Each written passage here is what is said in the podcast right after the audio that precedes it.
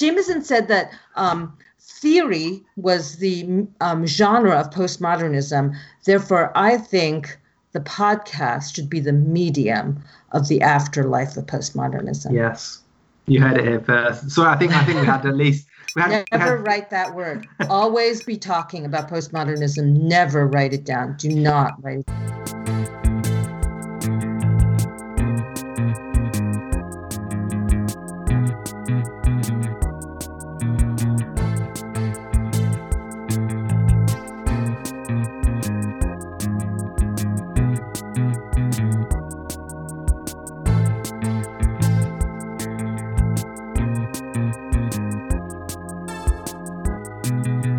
Welcome everyone to Alpha Bunga Bunga, the global politics podcast at the end of the end of history. Today we're talking about uh, postmodernism. So in Frederic Jameson's classic nineteen eighty-four essay, Postmodernism, or the Cultural Logic of Late Capitalism, he states that every position on postmodernism in culture, whether apologia or stigmatization, is also at one and the same time and necessarily an implicitly or explicitly political stance on the nature of multinational capitalism today. That's really wordy. I hope the rest of this is a lot more fluent than that was. So anyway, logically, we could look at the culture of the past forty-odd years and conclude that it's mostly shit. We don't like the nature of multinational capitalism, therefore we don't like postmodernism, and vice versa. Postmodernism in culture is characterized by de- a decentered and fragmented self, depthlessness or superficiality, and a loss of historicity, so that everything is new but nothing seems new, that change has no direction, it's just all a load of meaningless flux. So consequently, this would mean that we all we think that neoliberalism or post-Fordism or late capitalism is also shit. That what we have now is not progress but regress.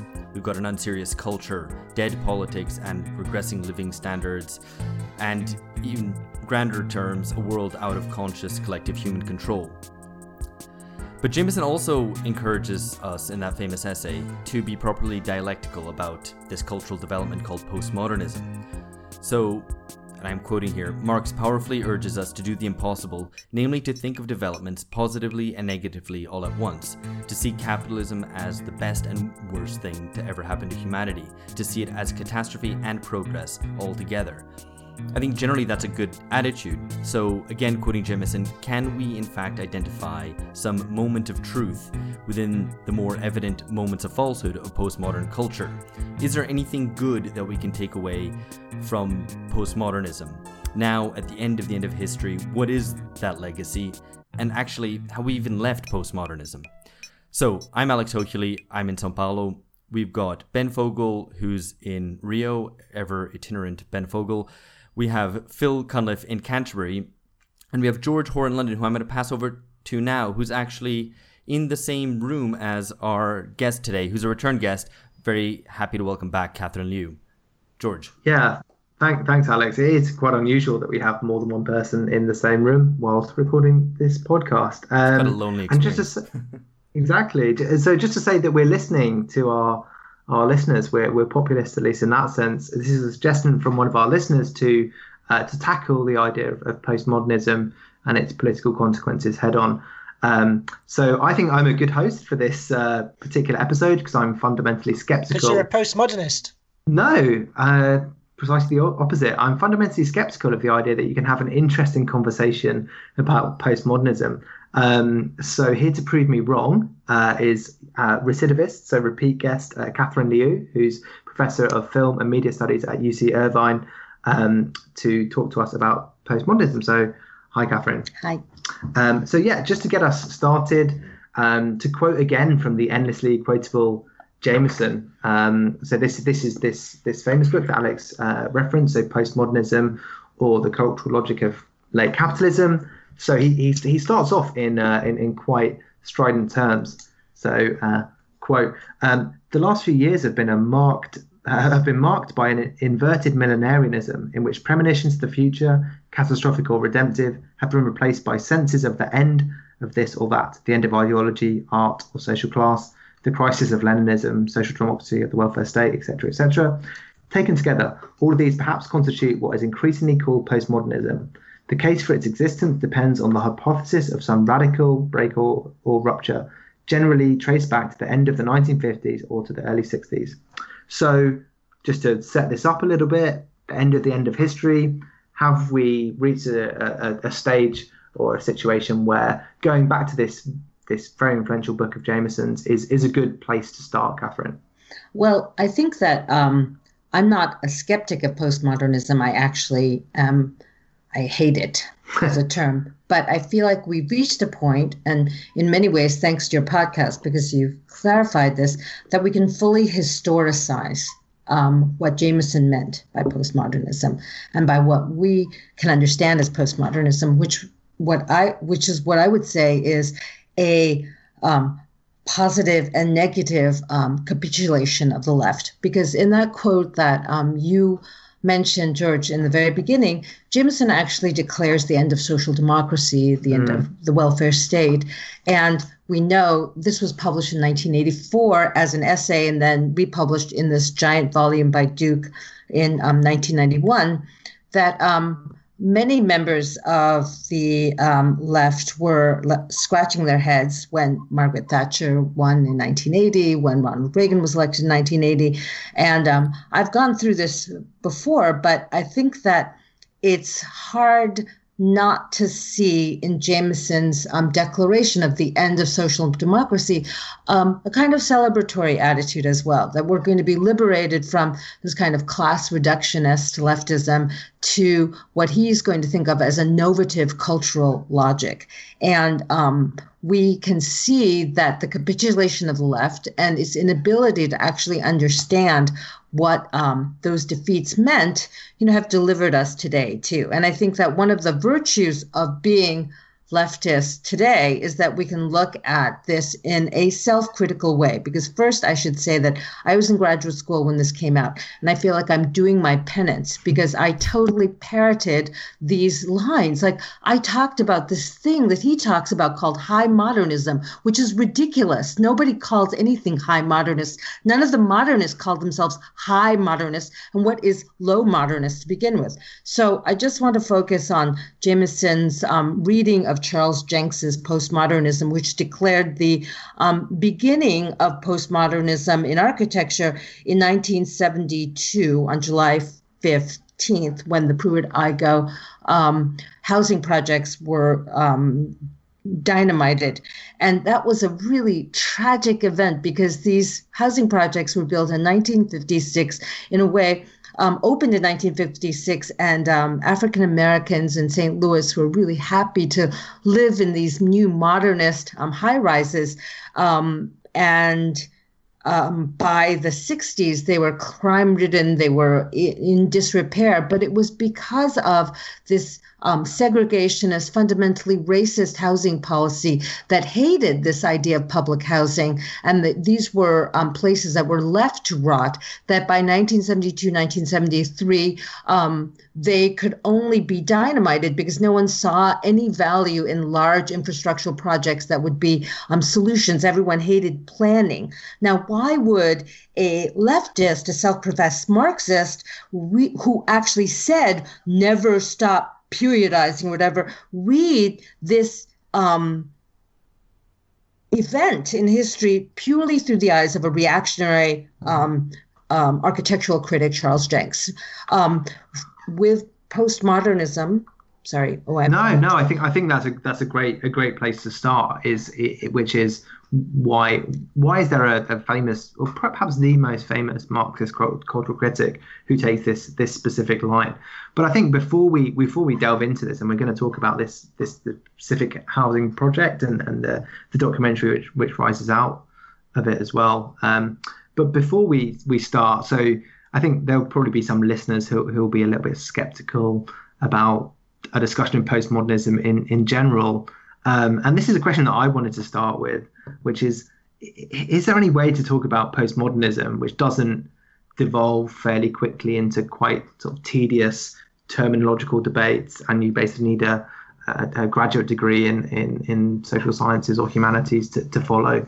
Like, what, why is this? Why is this something that, that our, our listeners should be sufficiently engaged with to listen to the, the end of, of the podcast, and to donate to our, our Patreon as well, of um, course. Because um, it, it postmodernism is it was an academic sanctioning of irrationality. So if okay. you think why, if you think like irrationality is cool, it's it, because it in a cool. way postmodernist academics said, yeah, reason is really bad and it's really elitist. Well, so just, um, just to just if I can jump in, Catherine, um, sure. Catherine, with can you give us like an example of um, what you just said about irrationality? So where it would be that feeling that irrationality is the kind of the right approach, or a cultural, a cultural expression of that, just to well, clarify it for our listeners. Well, like rational city planning, or even um, like the modernist clean line um, architectural structures that Le Corbusier um, designed for the city for living. Um, cities like Brasilia that were planned from the ground up, or these large infrastructural projects that were part of the post-war rebuild throughout the world. Um, these um, ways of designing um, cities and buildings and furniture were all about, you know, trying to find efficiency, mass produced high quality modern design for the masses was viewed as a um, an ideal, a post-war ideal. On another level, you could say that um, also it's related to the idea that like art, it has, and high art and music and symphony has a kind of um, complexity that demands attention and craft, and that we should be obeying this. Well, about the nineteen and, and respecting this, in about the early nineteen eighties, leftists were the first, I would say, like from Stuart Hall to Dick Hebdige to um, my favorite, Andrew Ross, um, were celebrating this kind of the people's point of view. Like, people don't like modernism. People don't like clean lines. People don't like classical music. People don't like literature. People don't like reason. People don't like weather reports. Andrew Ross wrote a book called Strange Weather about how weather reports were elitist. I'm not joking. I mean, it really is a left... Um, Uh, read it, Strange Weather. It's really a left apologia for climate deniers. It's like, well, elitist experts tell us that, you know, the temperature is rising, but people on the ground experience weather in a completely different way. And so we just sort of way, take into account my feelings. Can I, uh, can I come in here quickly? Sure. Uh, uh, this kind of really reminds one of the contemporary right in terms of how they frame these sort of debates entirely. This is kind of like a very Trumpy. Oh, it's kind of like a Trump. Yeah, it's kind of like a Trumpian critique. Like, we don't like this thing because people don't like it, because these pointy heads. It's it's kind of like I, the academic critique of reason preempted the sort of new reactionary Trumpian critique of it, yes. right? Yes, indeed, it did. And I and I tried to, I I, I wrote about this in um, twenty eleven in the in my book, and I talked about billionaire populist Ross Perot. And, you know, little did I know that I was actually prescient, you know, that the billionaire populist was going to become president. But um, that aside, I wanted to say that if we think about the Enlightenment, because, like, I'm a hardcore Marxist intellectual historian, you think about um, all the the smallpox vaccine in the eighteenth century. People were terrified of the smallpox vaccine, even though through experimentation, people had proven that if you gave yourself a small, weakened dose of the um, um, the active smallpox um, virus, you would create, you would be, you would um, produce immunity. And so, all these Enlightenment philosophers were very pro-vaccine. Today, we have elites that are anti-vaccine. Like, this is what we've come to, people. This is this is postmodern. Yeah. Yeah. And this is why I hate postmodernism, but I think it's but I think we can bookend it now and sort of see what the Enlightenment and the anti-Enlightenment has produced. So the end of the end of history, potentially, just to to reiterate. Rebrand, that, rebrand. That, always yeah. branding, always be branding. Always A B B, always be branding. That's exactly this is the positive about. Like, so like this would be the positive legacy of postmodernism then, that, you know, like, yeah, it's all bullshit so, and it all, like, you know, dissolves into air, except, you know, you do have to brand yourself, and that's one thing that even progressives should be doing.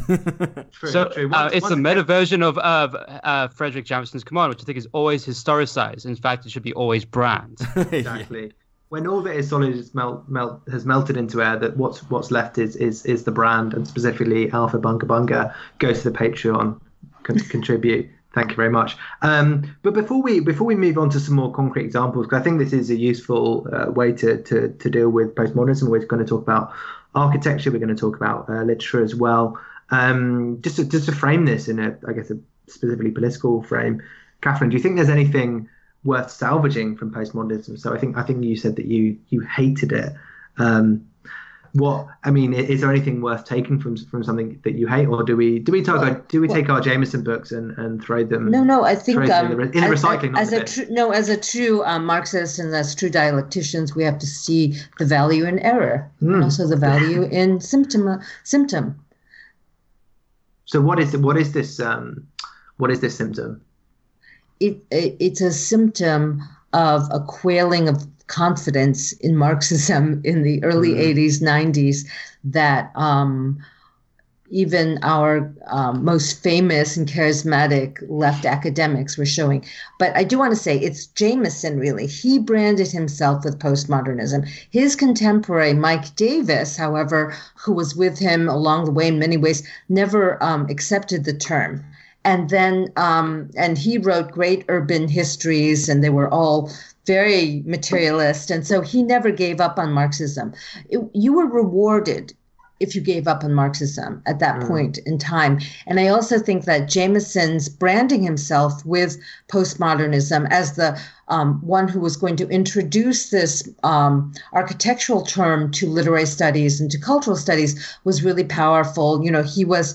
Um, He was always being asked, asked to talk about this, even in the last London Review of Books um, review of Knausgaard, the risible review that he wrote. Um, he uses the term postmodern as if it were a term of art. And I suppose that during that time, because I lived it, because I'm old enough to have lived it, if you were against postmodernism, you were seen as a fuddy-duddy and a horrible Kantian or something like that. Mm-hmm. So um, it was cool to be postmodern. And I'm not saying very many things to redeem it, except to say that the historical understanding of postmodernism as an inheritor of um, a kind of weak left counterculturalism that um, boomer theorists um Uh, cloak themselves with, that's very important for us because we should not commit this error again.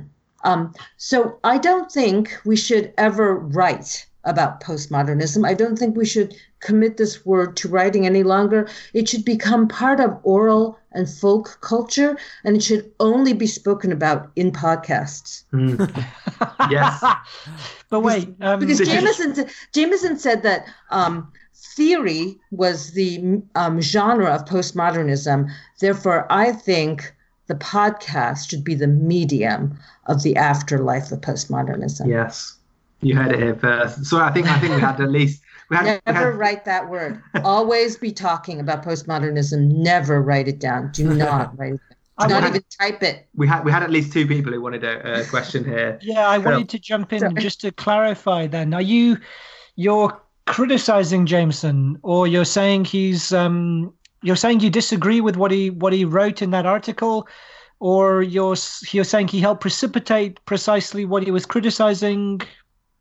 um I'm saying that he used the term as a kind of in a vague enough way that it appeared completely new to um cultural studies, literary studies, and um Um, and um, people who are outside of um, architecture. He decontextualized it in a very postmodern way. He appropriated it, and he um, instrumentalized it within the field within the field of literary studies and cultural studies. And um, um, you know, he was very effective. But I don't think it actually holds any historical water. I don't think it holds very good um, political water. I think it's actually um, a reactionary term, and um, it's useful for us to see how um, successful he was in his deployment of the term and how how um, people, how popular it was among academics. Mm-hmm. It definitely so, had a, it definitely had an audience there. But I think um, I think was, I think was that Ben, big enough? No, no. I think I think I think Ben had a had a question here okay.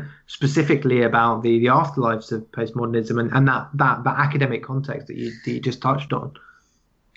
Uh, so I. Th- Okay. So I think while whatever it was branded as, because in a lot of academics were branding it as many different things, French theory, post-structuralism, uh, or postmodernism, the kind of moment of the sort of irrationalist craze in the late eighties and nineties is kind of over. Derrida, uh, Baudrillard, and others are kind of like names of the past, right? These are not exactly the, the hip theorists right now, but I feel the cultural and political impact, particularly within the academy, Uh, has had several afterlives which are worth uh, deframing. It's sort of like it, it fits in kind of with a change and increased specialization uh, in terms of disciplinary boundaries, in terms of focus on small things within the academy, the resistance to sort of framing big ideas or debates, which has actually spread to political movements. I'll just give you one example. Uh, when in uh, Black Lives Matter, some factions within it, uh, particularly those associated with what is now called Afro-pessimism, Uh, always framed uh, the language as of black bodies instead of black people. And that comes straight out of uh, the legacy of uh, you know, postmodern theory or whatever you want to call it. Uh, what do you think of these sort of afterlives, and how should we think about this as something which has not just in terms of its branding, but has a more profound impact? Well, so um, I, I was kind of being facetious, but I do think that it was a powerful actual Cold War project Um, to suppress any discussion of class contradiction. So you could say that the anti-dialectical Hardenegger types and Deleuze and Black Lives Matter and those kinds of things who used difference versus um, contradiction to promote a kind of um, a politics of um, affect, let's say, um, those are those kinds of that kind of thinking continues the work of Cold War anti-Marxism.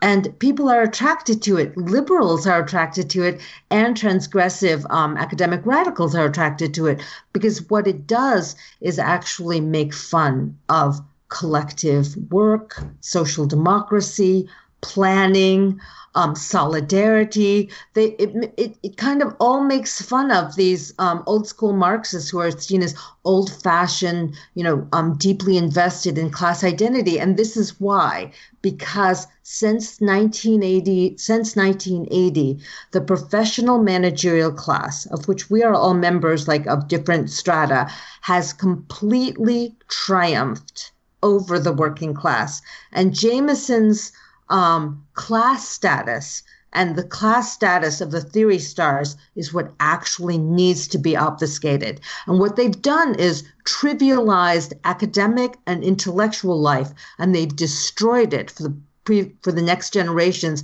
by making everything precious and gestural and baroque. So we see this. I uh, they want to um, they wanted to usher in an era of um, Um, Baroque decadence, if you like. This is a this is a really in, in, interesting point around this this um, postmodernism as a, as an alibi for the end of class, and this uh, to try this boomer managerial class being being triumphalist. But but to move on to specific examples and, and to get a bit more into the into the. Sorry, um, George. Let me let me just jump in because I did want to push back on something um, earlier before we move on to some of the more specific cases. Oh, okay, fine, Phil. You know, fill fill your boots. Go on. Um, so, Catherine, that was really good, and I mean, don't disagree with any of your characterization of postmodernism. I mean, in terms of the way that you evaluate it, but I'm still a bit unclear. I mean, are you against postmodern? I, we're obviously, you're obviously against postmodernism in any normative sense, but are you against it in a descriptive sense? I mean, do you think that the term postmodernism is a useful category? And do you think that people like Jameson, when they described these developments, were being accurate in terms of developments in culture, at least, even if maybe they weren't extended to society as a whole? That, you know, that, that the term postmodernism does...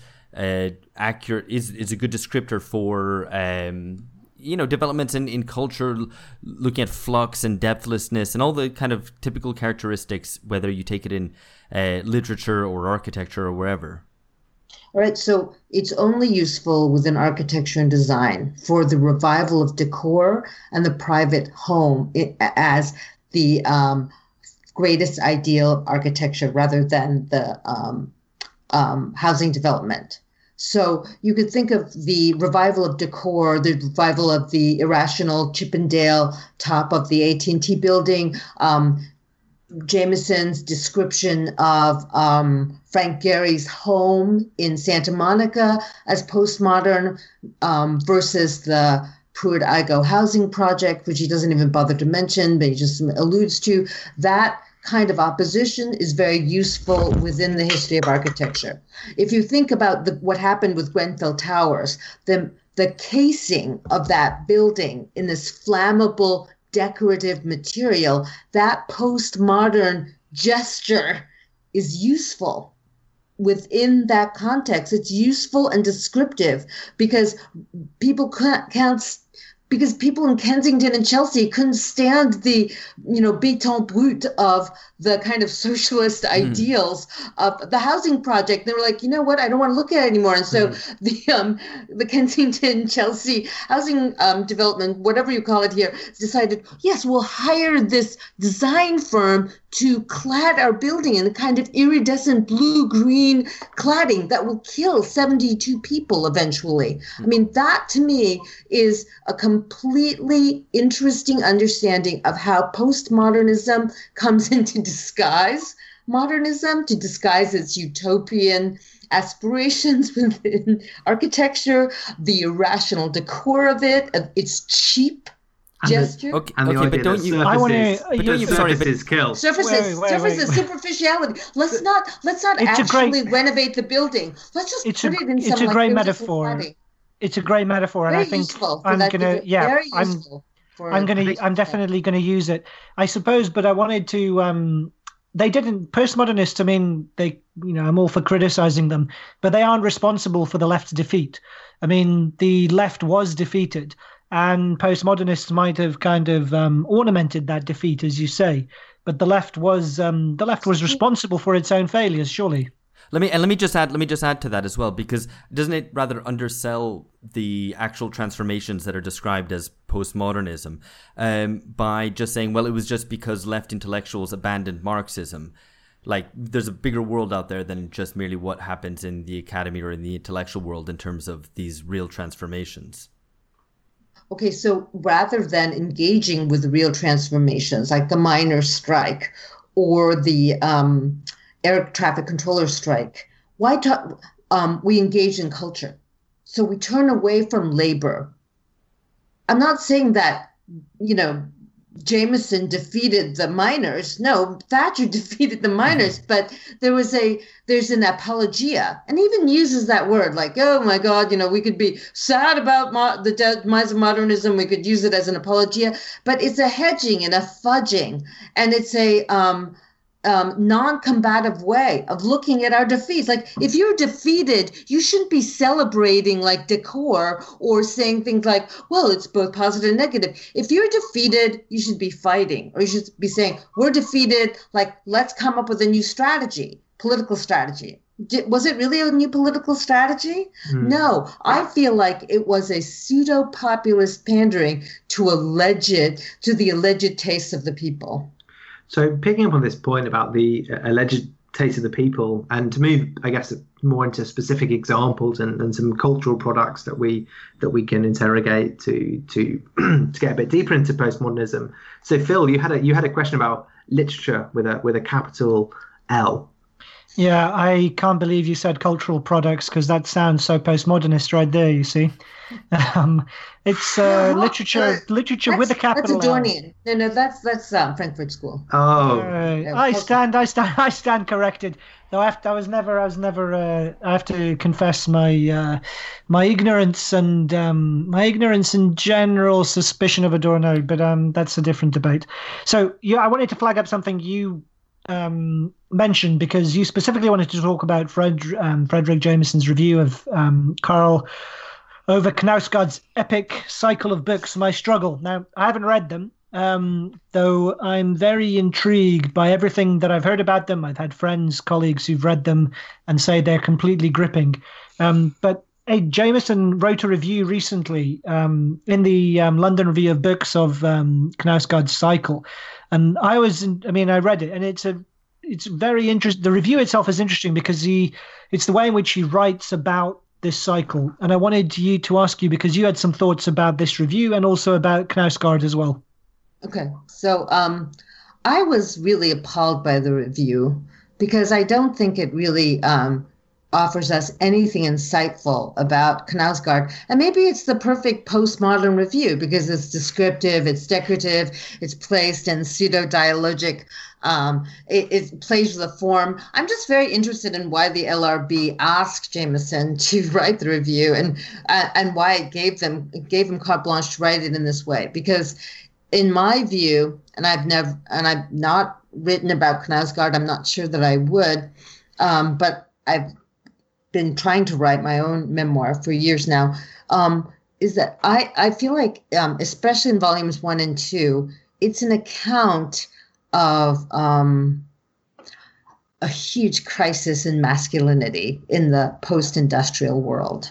I mean, Knausgaard, um, at Jameson makes it sound like it's very glib and superficial, and it's just about people getting mad at Knausgaard for writing about himself. There were real consequences to, uh, not re- let's just say, it's a really great account of a very brilliant young person's emergence into culture from in a provincial town in Scandinavia, um, from a working class family, a family that's completely Philistine, who moves up through some kind of social mobility and gains contact with um, cultural elites. And his anger and his rage about his alcoholic father, who literally dies in a pool of his own shit and vomit in their house, um, and his rage against globalized um, taste cultures and imported Italian food in Stockholm is so real to me be- and so um, intense because I come from a family that also has no idea what I do. They don't read books. And for us, um, and I feel like I'm I'm a few years older than Knausgaard. I'm obviously not a man. I but I feel like that sense of betrayal that happened in the nineteen seventies when um, deindustrialization um, dashed all of the utopias of our youth and created like this consumer culture. Um, that real that really really like profoundly rocked my generation. And Um, I also think that the, you know, Jameson says like his his writing is just an itemization of his feelings. It's absolutely not. There's some really, really haunting narrative moments that are so filled with pathos. And he says it's very superficial. It's actually about um, a young person growing up through um, this kind of Philistine provincial world, coming into some knowledge of art and um, his encounters with Um, Proust, for instance, or Munch, or these modernists, uh, is so raw because he's not erudite. He just has like pure emotional reactions to them. So I don't know that it's helpful to say that Knausgaard is modernist or postmodernist. I feel like he documents the transition, uh, the damage that social mobility does to um, the, chil- the child of uneducated people, unprepared to deal with post-nineteen seventy-two globalization. So the, the title of this um, interview is itemized, uh, this, this L R B, and I'm, we'll link to this in, in the show notes. But I guess to, just to put our fingers a little bit m- more on it, what is it that that Jameson misses? You, you kind of you, you mentioned some of these things that it, that, and there's a particularly important uh, scene about uh, Knausgaard's father passing away and him him cleaning the the shit up. Uh, literally and figuratively, but what is it? I guess to, to kind of to to prefigure a, a question that we might we might address a bit more later. What is it that the the postmodernist like ahistorical perspective misses in this kind of text? Um, I think that in the um, post-Fordist, post-deindustrialized world, like gender relations are deeply, deeply in flux. Mm. And all, and the writer has to live const. The writer who's successful lives constantly haunted by the specter of publicity. So, you know, we were joking about constant branding, but Knausgaard's um, wife has a nervous breakdown as he's writing about their marriage and publicizing it. Hmm. She has serious mental health issues. There's a gender problem here, but it but it really is. I mean, um, Knausgaard is performing this kind of like radical transparency, and I and, and the damage that it does to people. He he documents every moment of their marriage. He documents even the conception of his third child after a horrible domestic quarrel that they have. I mean, there are incidents here that I don't think you can be reduced to like a shopping list itemization. One of my favorite moments about the crisis of masculinity in the post-industrial world, which I, and I totally loved because I, I took my son to these little like mommy and me music classes, was that in the Scandinavian world, fathers have to take paternity leave and mothers get to go back to work, right? So um, Knausgaard had to take one of his little babies to a music mommy and me melody group. And he's there in a rage, like lusting after the little music, the music, the musical teacher. And he's got this like infant in his lap, like doing like, you know, the wheels on the bus go round and round, or whatever song they're singing in this, you know, stock in this ritzy Stockholm mommy and me music class. And he's like, he has the hots for teacher. And I, and I just think it's so tragic and funny. And like, how, how, how do you be, how are you a man? You know, if you've got your toddler in your lap and you, you've got the hots for teacher and your wife is back at work. It's, this is what happens with gender equality that's perfectly, um, manicured for certain elite classes. Mm. We don't know what people are good for. We don't know what genders are good for. And it's extremely sad. And that's where literature steps in to, to capture some of that. Um, yes.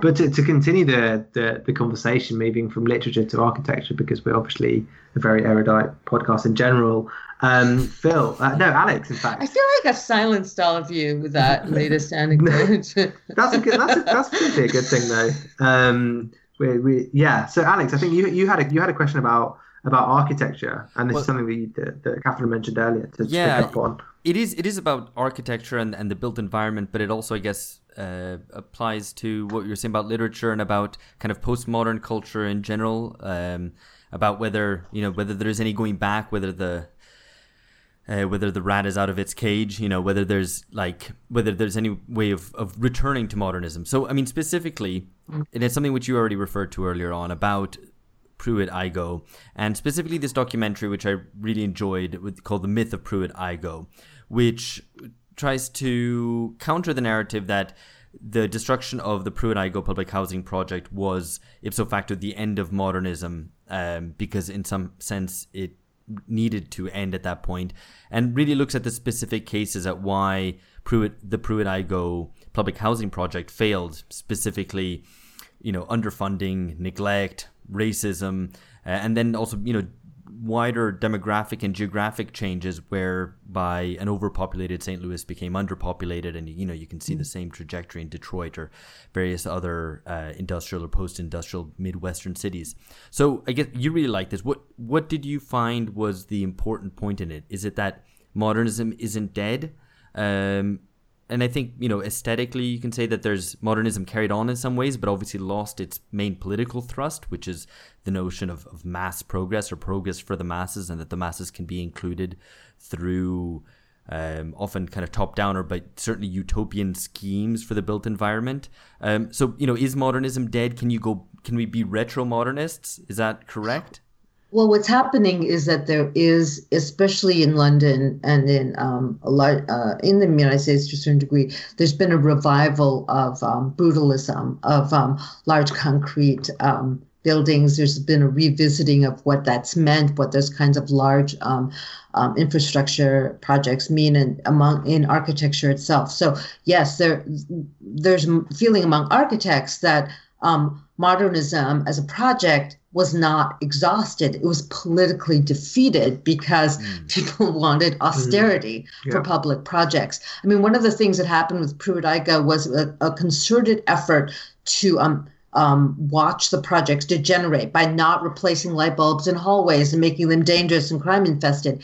But I thought what was really amazing about the testimony of um, the African-American families and the women who lived there was that it created, when they first went in, there was such a, an incredible sense of community and utopianism. Like they they lived on high floors, they had beautiful views, mm-hmm. they, their homes resembled the homes of decorating magazines because the modernist aesthetic in the fifties was the, you know, most progressive and popular one. Like they saw themselves as parts of a project because their living rooms mm-hmm. looked like the living rooms of the other people. So what happened with, like, in London, for instance, is that in this um, drive to neglect estate housing and to drive it into the ground, you let something, which I think was an architectural gem, actually, Robin Hood Gardens, go to waste, and then they just dynamited it. It was such an incredibly um, precious piece of real estate. Now they've d- redirected it as, you know, um, luxury housing. What happened with a lot of these large, um, inf- a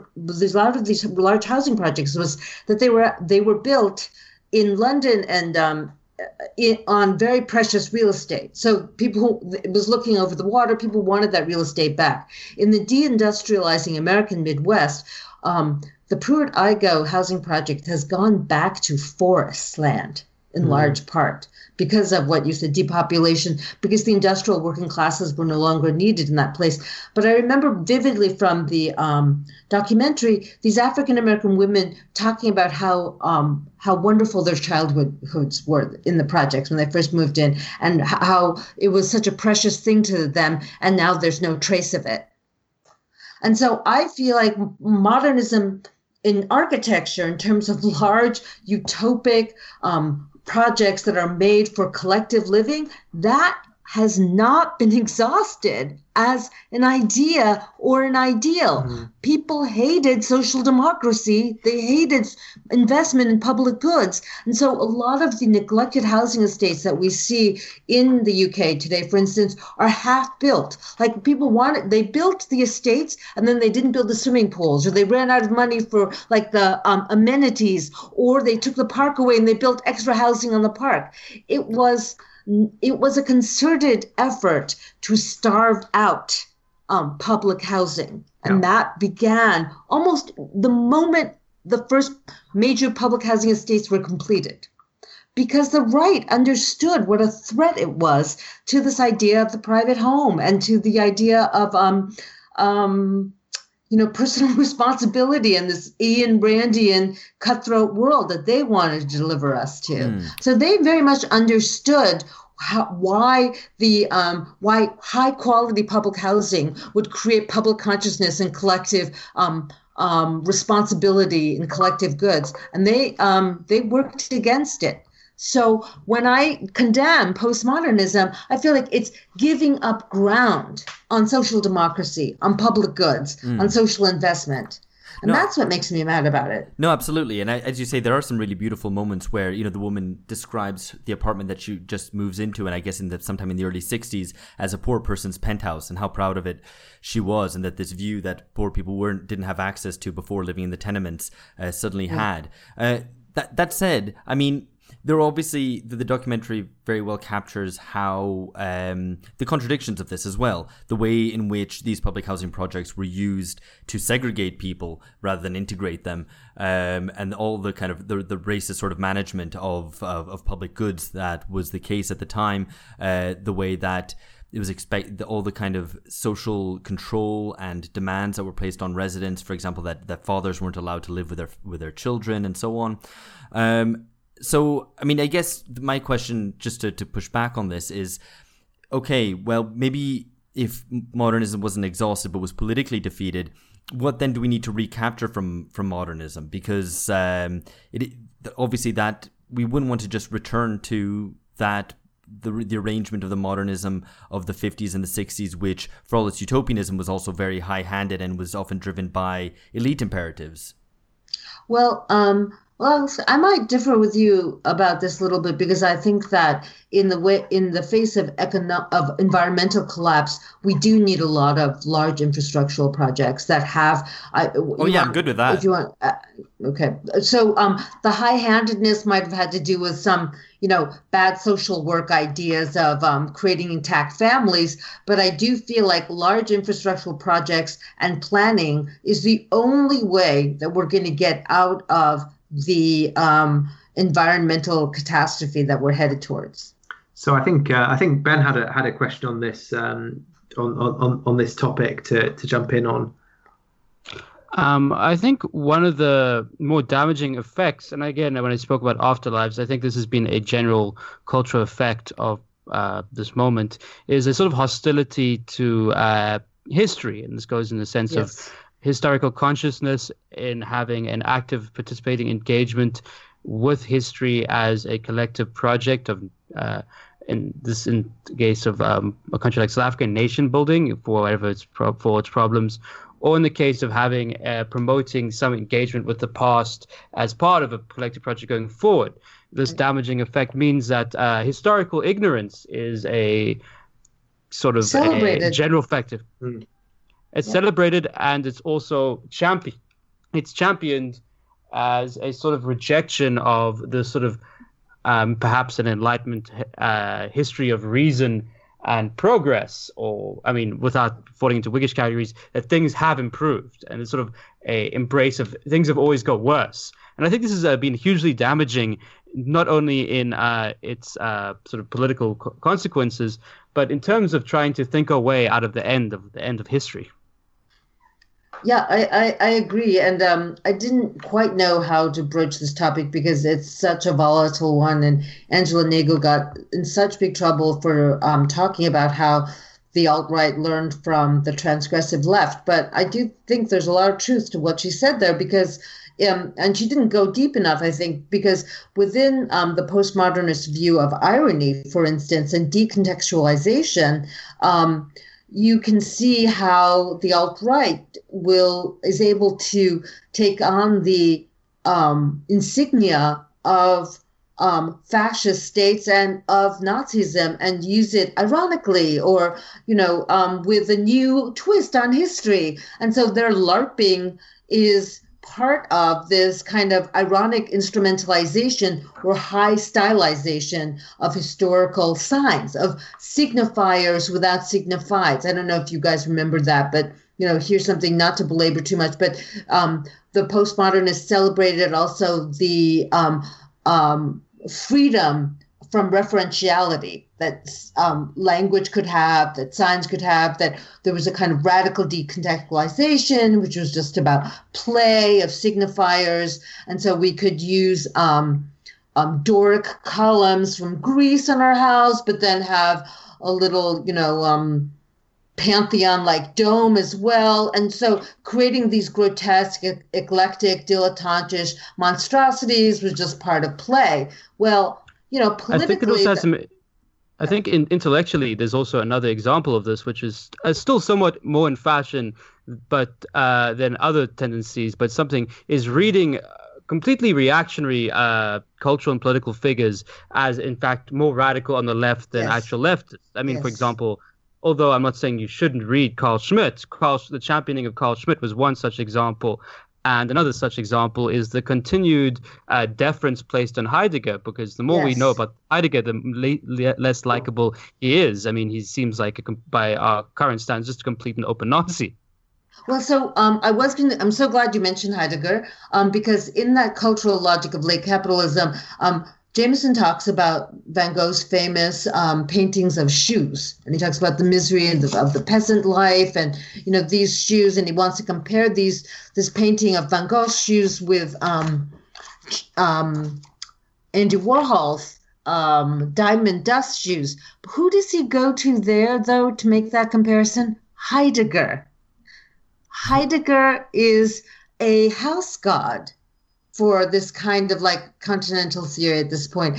And I, I, you know, I'm not even going to talk about the biographical Heidegger. Let's just talk about the reactionary modernism that Heidegger represents. Heidegger represents a kind of a desire for the re-mythologization of philosophy and ontology during the interwar period, when the European elites were so fucked, right, that um, people could imagine completely different futures because the caste system in Europe was broken by World War One. And you have these reactionary right-wing modernists who want to go back to some kind of mythological being. And Heidegger is like, you know, the thinker supreme of this. And I'm always surprised by these Derridians and these post-structuralists who are going to Heide- Heideggerian onto- ontogeny and ontology. I'm like, what the heck, you guys? Like, you're going back to like the most primitive, crude forms of modernism in the name of post-structuralism. That's ridiculous.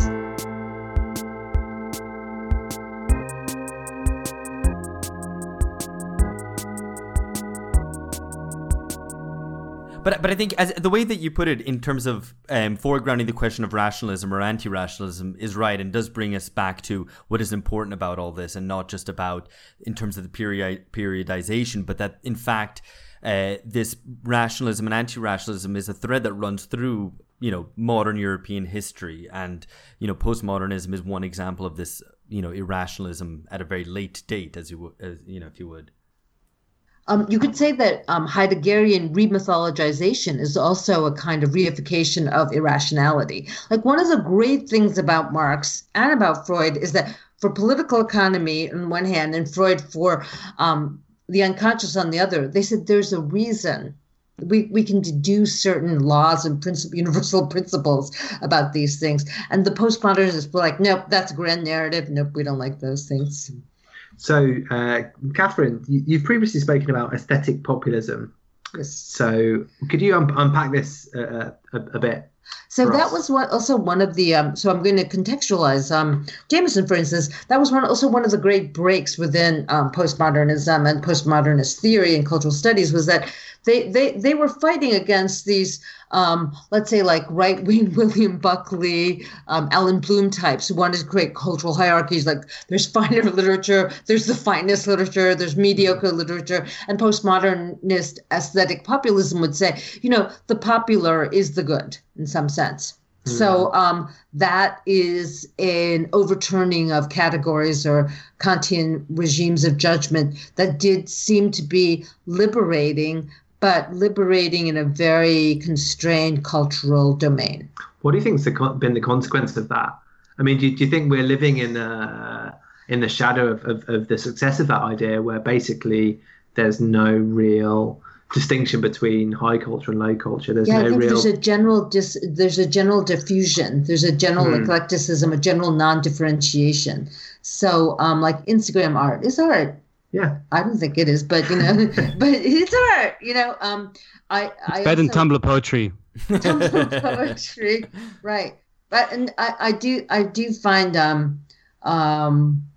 those effects of non-differentiation, this is where I get more Frankfurt Schoolian, um, part of this general lack of seriousness mm. that um, postmodernists rep- underwrite. And I guess this is what you guys have been pushing back on me with, and I think it's good. Like, there are real after effects. Like, there's no way we can put this to bed. Like, I keep trying to contain it, and um, Uh, you guys keep saying, you know, that it, it's left these marks and this legacy for us that is very difficult to reckon with, but it's created this sort of non, um, uh, say like um, aesthetic effects that allow for non-differentiation and non-seriousness. But I think more um, powerfully, and once again, maybe I'm blaming the intellectuals for something that's happened, you know, more deeply in political economy, is that there's a kind of Um, eclecticism that postmodernists um, represent that has shaken, I think, general confidence in the intellectual. So there's a non-differentiation as well of intellectual life. Mm. And um, if we had taken labor more seriously and intellectual labor more seriously, maybe people like Jameson would have done more to produce better conditions of work for you young PhDs who should be getting to publish in the L R B. Um, but let's just celebrate the podcast because, you know, I, I said, let's not um, put these things to um, let's, uh, print. But, um, you know, the, the the conditions of work within the academy have been really neglected. And all of you have inherited, you're all so smart and bright and you're all, and we've inherited, and there are no jobs for you. And um, this is a whole theory of culture that doesn't take the worker very seriously, doesn't mm-hmm. take labor conditions seriously at all, minimalizes and d- diminishes class identity as such. And so I feel like um, that that's why I feel like I have to do penance, because I feel like, you know, I committed the error of um, of following this for, you know, brief period of time during my graduate school years, but I've, but I never, after a certain moment, like used postmodernist except as a term of historicization. So I, I, th- I think uh, when you speak about labor conditions, that just brings me to mind, I think, the sort of final culmination of uh, this moment, which was this uh, Avital Ronald incident at my university, New York University. Yes. Where kind of exploded uh, when she was accused of uh, sort of sexually harassing her graduate student.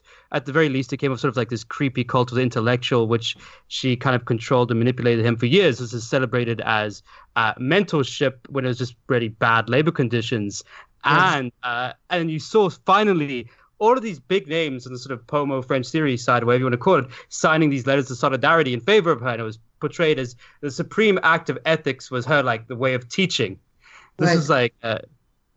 so so um I wrote about that, but I think that more um more terrifyingly, there were a lot of critiques of Jameson at the time. There were very um serious critiques of how um American consumer culture was already very developed in the twenties and in the forties, and um decor was did not come into being in the nineteen eighties, but there was an idea that if you were a theory star, any kind of debate or critique was obviated. You didn't need to respond to any of your critics. You didn't need to justify your positions.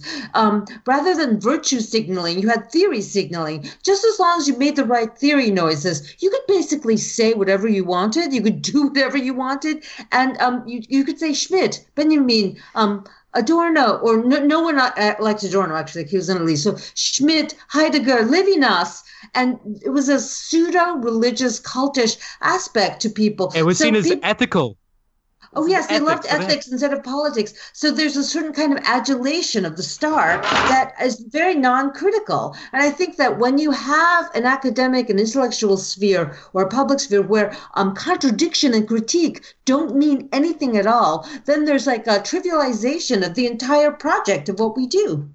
It's telling, I think, that, you know, there's no one out there defending cultural judgment. You know, an old form of, of elitism just isn't there. And a good point that Ben made earlier is precisely that the irony of this is that it's now the populist right who are attacking cultural, you know, cultural uh, elite who are, you know, liberals um, for being elitist and pointy-headed intellectuals, when it is precisely them who have been the populists in the in the previous round of things. They're the ones who have tried to make culture accessible and popular and been very populist about things, breaking down all sorts of boundaries and not making any sorts of differentiation, which is, you know, exactly how you spoke about. And I guess the Jameson kind of foresees this or already refers to it uh, in the terms uh, that he talks about critical distance and the lack of critical distance that postmodernism has, so that in our times, cultural production is entirely wrapped up with the market, that everything is entirely commodified and there's nothing to be found beyond it. And that kind of breaks down all distinctions. And I guess this would be the argument about postmodernism being something more fundamental than merely just left intellectuals abandoning Marxism, but that something more fundamental has transformed. Um, right. So, so just to bring this, just one example, I think, which is this, this entire co-optation of any sorts of any sort of autonomous culture by the market is, you know, Kurt Cobain killed himself because he realized he couldn't be a rebel anymore. And that was twenty-five years ago. He realized that everything he would do, which is supposedly rebellious, was already part of this system. Um, so where does that leave us as a final question? Can there be a genuinely rebellious culture anymore, or has postmodernism been successful and, and wiped out the possibility of any autonomous culture? I think we've overestimated the political value of rebellious culture. I think we're mm-hmm. at a time when we need to be better members of the professional managerial class, real socialist, committed members of the prof- professional managerial class. I want us to be um, truly responsible bureaucrats, like par- with party discipline, who are able to execute goals on large scales. Like, fuck cultural rebellion. Hear, hear. What a, what a, yeah, great, great note to finish on. So just to say thank you so much to Catherine for, for coming on. Thank you all. Again. Thank and you for, all. for traveling all the way to the U K specifically to record this, this podcast.